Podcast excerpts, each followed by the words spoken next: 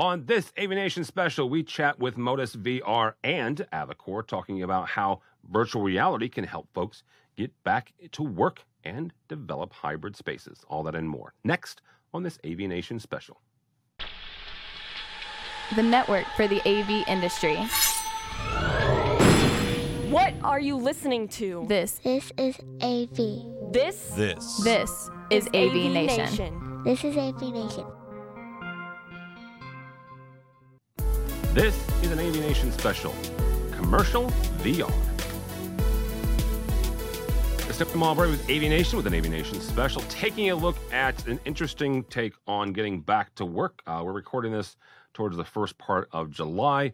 Uh, Apple, Google, Amazon, Facebook, Microsoft, eh, all the big ones, right? They, they've all said, you know what, we're going back to work. We're going back in person. Um, there are different companies have different levels, different strategies, different timelines.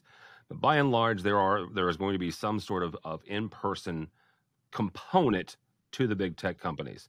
In addition, you've got other folks that are saying, you know what, let's do hybrid. You can do, you know, some sort of hoteling when you do happen to come into the office. And then there are other companies that said, you know what, we we get it. We want to do 100% uh, remote. We sell all of our properties or, or break all of our leases, and and we don't have any any brick and mortar anymore. Depending on your company, depending on your culture, that's what you're going to to kind of uh, focus on with me today to talk about this uh, are two gentlemen I didn't think I would ever have on the same program. I've interviewed them separately, and this is a very, very interesting one. So, first of all, foremost, Dana Corey, uh, you guys know him and love him from Avocor. Welcome, sir.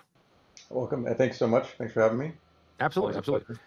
Uh, and a young man, I have, uh, well, there's two parts of this. First of all, I, I met Ken Bruick uh, from Modus uh, through the work we do with Cedia and the residential market, right? And Ken's got the Modus is an opportunity to do create VR and, and, and um, basically 3D renderings of, of home in- installations. Uh, on the CTI side, uh, we were actually looking at, at the, the system and still are uh, doing some some commercial type uh, VR. So, Ken, first and foremost, welcome back, sir. Thank you. It's good to be here. So, so let's talk for a second, really quick, quick Ken. You you have migrated over from um, doing primarily residential, right? That was the the, the stuff that you had uh, in your in your toolbox, and you have migrated over and you started adding things like Avocor um, properties into uh, the Modus uh, platform. First, let's talk for a second about why you even started making that transition. Yeah, uh, and it's so Modus has always been a space planning and problem solving tool. Uh, we we needed to start small just to be able to execute and deliver something, and we had a lot of ties in the residential market, so that's where we chose to start. Um, and as we were looking for areas to expand, we had a lot of customers that were doing stuff on the commercial side too, and so they just kind of naturally pulled us in. Uh, and the more we looked at commercial, the more we realized we could offer a lot of value there. So it was a, a natural place for us to expand. one of those aspects is, and it's something that that I have had somewhat not disagreements, disagreements like you know uh, fisticuffs, but disagreements with with the CEDIA folks when they say, oh, you know what, our our members don't do residential commercial or they don't do like commercial very often. They may not be talking to the same people I am, right? and that's possible. Yeah, But yeah. You just mentioned something there. Your customers were getting into commercial. The people that I'm talking to are getting into commercial, right? I'll, I'll, I'll pick on my buddy Joe Whitaker here from St. Louis. Uh, Thoughtful Integrations, he started out in, in doing homes in, in, in Dallas and here in St. Louis, some high end stuff. And now he's doing not just that, but also a number of hospitality and other types of light commercial. Talk for a second about that transition that you've been able to see from, you know, oh, yeah, we, we can do high end homes, but now we can also do some of these commercial products. Yeah, it it's it's interesting because the the commercial process is radically different, right? When you're when you're dealing with a homeowner, it's much more an emotional sell. Uh, it's often higher margin, higher touch. Uh, everything is very bespoke. Uh, on the commercial side, you're it's just a totally different discipline.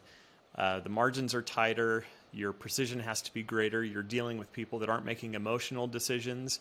You're dealing with someone that has a fixed budget. You know, they can't just say, "Well, you know, now that you've got me thinking about this fun presentation, I'm going to add another five grand to the budget." It's just it's a very different thing, uh, and, and so it's not always a logical or natural transition for the integrator. Um, but it is it is pretty common for some of those larger integrators to open up a separate division that can function differently. And um, we do see a lot of that. Um, and then on the CEDIA side, I mean, they have been talking a lot about uh, resi commercial. That, from what we've seen, that's typically more like bars and restaurants rather than conference rooms. But also, there's a lot of hospitality in there too. Mm-hmm. Uh, it's it's just interesting to see. Um, I, I think overall, when I compare our commercial only integrators to our residential only integrators, um, the, the commercial integrators seem to have a lot more unification in the types of jobs they do, whereas on the residential side, we see a lot more variety. Yeah.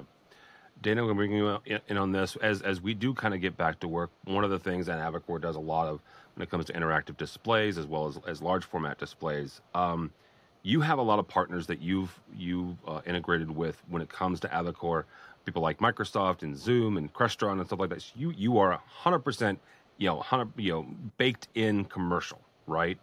Yeah. As we look at this getting back to work, and regardless of which one we're looking at here, what do you see as as we start looking at getting people back in in person, but also being able to the, the, be, having that need to connect folks um, at a far end, whether that's a client or whether that's a coworker. Yeah, yeah, I think uh, you know as we talked about before, we have in the industry, you know, the proliferation of video now being everywhere. Uh, Zoom is now a verb, right? Um, in the sense that it's all widely known from kids to to adults, obviously, and and now you get on a call these days, and if you're not on video, it's almost like it's it feels weird, right? I'd rather be on a video call than be on my cell phone, honestly, after these this time. And that's a journey that this industry would have taken us probably five years to, to accomplish or more. Uh, we've been trying to, you know, get audio in meeting rooms and get video in meeting rooms, and now we're going to have, you know, video everywhere.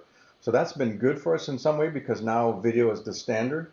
And I think what we're now seeing is a race to get video into meeting rooms. And then the other challenge, of course, which we'll talk about, is you know creating equity across the employees, whether they be in office, either for the day or for a meeting, and or at home how do we create that equity across both of them so I can feel like I'm included as part of the team, um, so I can meet the needs of my employees and their needs as a family, and but also deliver on productivity in the company. That balance will be, as we were talking about, and Ken mentioned earlier, it's you know it's really what's the best fit for each one of those companies. But that's the challenge for sure. And and Avocor's play is to, to be that surface, if you will, that that platform to spring off of. Um, to enable that collaboration, to enable whatever that is, whether it's a light lift of annotating to full on collaborating. And um, but the answer is always the same for us. It's no problem. We can do it, right? Ken, I want, I want to bring you in on, on this because you have an interesting story that I want to tie back into something that, that Avocor and, and Dana can do. Your previous company, the company that you that you uh, had before this, you guys were purchased by a, another another firm you were the only person that was not physically in that that meeting. And, and some, some a term that folks will, will throw around here is is meeting equity, right? Making sure yeah. that everybody feels a part of the meeting, everybody's able to contribute and get something out of it. Tell folks for a, a minute here that the, the your experience as being the only kind of remote person. Again, this was years ago, right? So technology has certainly you know jumped forward since then. But that just from your perspective, that that that experience. Yeah. Yeah, this is around 2013, 2014. Uh, we had a very small team of uh, 12 or 13 people at the time. We were brought into a much, much larger company. Uh, I'm, I'm in Utah. Uh, headquarters, or at least for my division, was in California. And, and it was a very meeting heavy culture uh, that this company had. Um, but we're also a software team. And so, so much of our, our time was spent in front of whiteboards, sketching out architecture and you know, brainstorming ideas. Uh, and and what would happen is I'd be dialed into these meetings, and for me, it was not an equitable experience.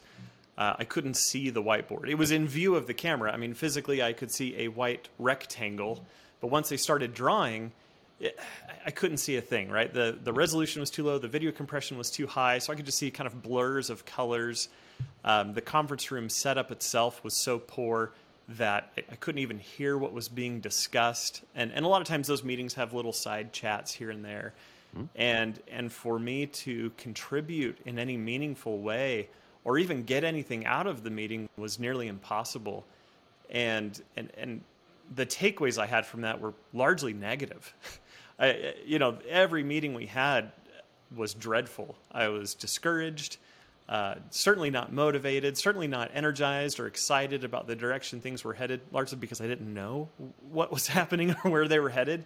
Um, and coming out of that, I, I started to think, okay, well, maybe hybrid work just isn't possible. Yeah. Um, but that's really not the case at all, right? It was it was a technology problem uh, where they just didn't have the right tools, and and so because of that, I, I wasn't really part of the team. I, I wasn't. I, I, didn't get an equitable side. Um, thankfully, things things are now changing. Yeah, Dana, take us. I mean, that that you know, eight years ago now. Take us forward. You mentioned the fact that that in the last year, obviously, technology has taken a leapfrog, and I, I would also argue that that adoption of mm-hmm. technology has also taken a leapfrog because of the pandemic. How can technology solve some of these issues? Right, technology is not a state is on a catch-all for everything, but this is certainly one of, the, one of those areas where you know, there are technological solutions to the experience that Ken had. Yeah, I think the I mean there's still challenges ahead of us. Mean, that while the platforms of Teams and, and Google Meet and, and Zoom have brought forward a uh, a, a, much better delivery platform to, to kind of spring off of and do collaboration, maybe some whiteboarding, some content shares there. And now we're challenged with, well, which one do I pick and how do I handle all those? And what if my customer uses one, I use another? That's the challenge to be. But when it comes to having this level of interaction, uh, the, the tools are there now. Um, from a hardware perspective, we've been ahead of both on cameras and touch technology ahead of the applications for a while. Uh, yeah. We, you know, kind of build the the Bentley, if you will, of, of what's available and hoping that you get there and, and the driver can keep up with us, right? So this adoption, this video uh, enablement is getting us closer to parity together where you're using the real, the real benefits of the, the hardware um, in, in day to day. And I think we're going to see continued race, if you will, innovation in the meeting room because now if I am Teams or Meet or Zoom and I'm fighting for users and, and applications, and now if we're going back to work, guess what the fight is? the fight's in the room. And I mean that in, in a positive way, meaning fighting for innovation and new new things. So I I believe, and I have no you know foresight into this other than the fact that I believe that we're going to see some real benefits in the meeting rooms from those platforms. Uh, we saw Microsoft do it recently on another advancement of their whiteboarding, which is incredible. Uh, I'm sure Zoom's working on something as well like that. Like that. All that means for us is that the benefits continue to drive into the into the room environments, whether in a room at home office at home or an executive office or in a meeting room. It's coming, and that's and we're ready for it. You're, I think yeah, really are. Absolutely, yeah. And that that's going to be some of the stuff that we, that we, we, we kind of move on as we further this conversation. Is it, Ken, I want to talk about something that that you know you know Dana mentioned the fact that you know bringing things and, and the the challenge is going to be and the and the the um, the, the battle will be uh, technology wise in in the boardroom and in the in the meeting room but sometimes that meeting room is is kind of virtual, right? You you do have some folks and and uh, who are all remote, and then you have obviously you have the hybrid, and then you've got the all in, in person. But that that process and, and those experiences have got to be some, some somewhat of seamless. One of the things, and in, in, reading, I want to say it was it was a psychology piece um, about a week or so ago. One of the things that that folks are pointing to is as we kind of get back in person, one of the things that that folks discovered in the in the last year was you can still have human interaction. It's not physically, in, not, not necessarily in real life, you know, IRL, but you can still have that connection, right? Talk for a second about how what we, what, you know, Modus and, and Avocor, but also technology-wise, we can leverage some of these technologies to still connect each other virtually, right? Still have that human interaction to help, whether that's in you know managing uh, employees, encouraging folks, mentorship. You know, talk for a second about how, as we kind of come together in in these meeting rooms, again, whether it's physically in person or or virtually, how we can still maintain those interactions. You know, it it's interesting, right? So, Tim and Dana both, we have never interacted in real life. I've never had an opportunity to shake either of your hands. Yet at the same time, I I like both of you. We have good rapport. I've gotten to know both of you uh, quite a bit over the last year or so. Um, and, and, so it, I, I, think, as with everything else, there's a balance there, right? It, um, every layer of communication we add helps build relationships. If we're if we're communicating strictly over text, that's a little bit. Once we have some nonverbal communication, we can see each other, we can hear inf- inflection in our in the way we're speaking. You know, that all starts to build up to getting closer to a real life interaction. Um, on the VR side, it's really interesting. You have a floating headset and two controllers, right? You don't even see facial expression or anything, but seeing how somebody emotes just with body language is shockingly. Um, it's shocking how how much comes through in terms of personality, um, it, which really surprised us. Uh, so I, I think I, I, think we're seeing just a lot of opportunities for people to build relationships in different ways than we're used to. I, I don't think anything will ever fully replace physical interaction, right? Being able to shake somebody's hand and, and, look them directly in the eye rather than kind of look at the screen and bounce between your camera and the screen. Yeah. Um, but it's close, right? And and sometimes being able to get close is uh, good enough because of the other benefits that it brings in, right? If if you have a two and a half hour commute to and from work, there's a cost there, and maybe that maybe it's worth it to sacrifice uh, the in person stuff once in a while to be able to spend more time with family or to be able to go get your tires rotated, right? I mean, there, there's just there, there's a balance to be found, and, and I think we're we're seeing the value of that um, with the unfortunate opportunity we've had from the pandemic well, absolutely, and, and there's also something. I mean, there there is. How do I? There is there is a there's a balance here because uh, I mentioned the fact that you know I you know I now go over to to St. Louis twice a week at least. Um, I've said this on several different like you know um, occasions. I have found there is a disconnect when I leave that office. When I leave CTI's you know corporate headquarters and I get in my car, I've got about a 35, 45 minute drive, depending on St. Louis traffic, and St. Louis is nowhere near LA or New York, so don't, you know, I have it easy. Don't misunderstand. But there's a disconnect there, right? I can listen to a podcast, I can listen to nothing, right? But it's me in my car, right? There's a decompression there that happens. Mm-hmm. I'm not taking my my work home. And there are certain, you know, certainly days and occasions when I do work the weekends and, and nights that does happen but there's there's a there's a benefit there of going into an office and, and then you know again this is me personally though this mm-hmm. is my personal preference my personal experience i think that's one of the things that that some corporations are have have a a, a danger of losing sight of is is what does it work for each individual employee or your culture right um, before we started recording dana mentioned the fact that, that people are beating up apple for for, you know, oh, we're going back to work, we're going back to the office. That works for their culture, right? That's their culture, right? Whether you, you loved him or hate him, you know, one of the one of the most popular stories about Steve Jobs was the fact that he walked around the office and to see what people were working on and would give them feedback. You cannot do that. You can't do the whole pop in virtually. Yes, there yeah, there, there there there's a way to do that, but but you know, there there's also a side of this that that says, you know, there's some natural serendipitous things that happen, right? So, mm-hmm. uh, as we wrap up here, I want to make sure that I understand and get each of your, your takes on this. Dana, we'll start with you on this. What does it mean now that that you know that Ken and his team have started bringing in some of these commercial things and, and start working with with you know products like Avocor and you know leveraging some of that VR technology for meetings, but also for other applications in commercial spaces. Yeah, no, I think the timing is is fantastic, really, because I think you have this real challenge in corporate right now, corporate America, just corporate in general, of spatial planning. Um, you know, how do I handle the hybrid spaces? How do I move things around? How do I balance today's needs with tomorrow's? Can I visualize these things? And also, what's what's so powerful about Modus is the, the ability to see the technology layer itself within the space spatially. Like, what does the camera view angle look like? What does it look like from the camera?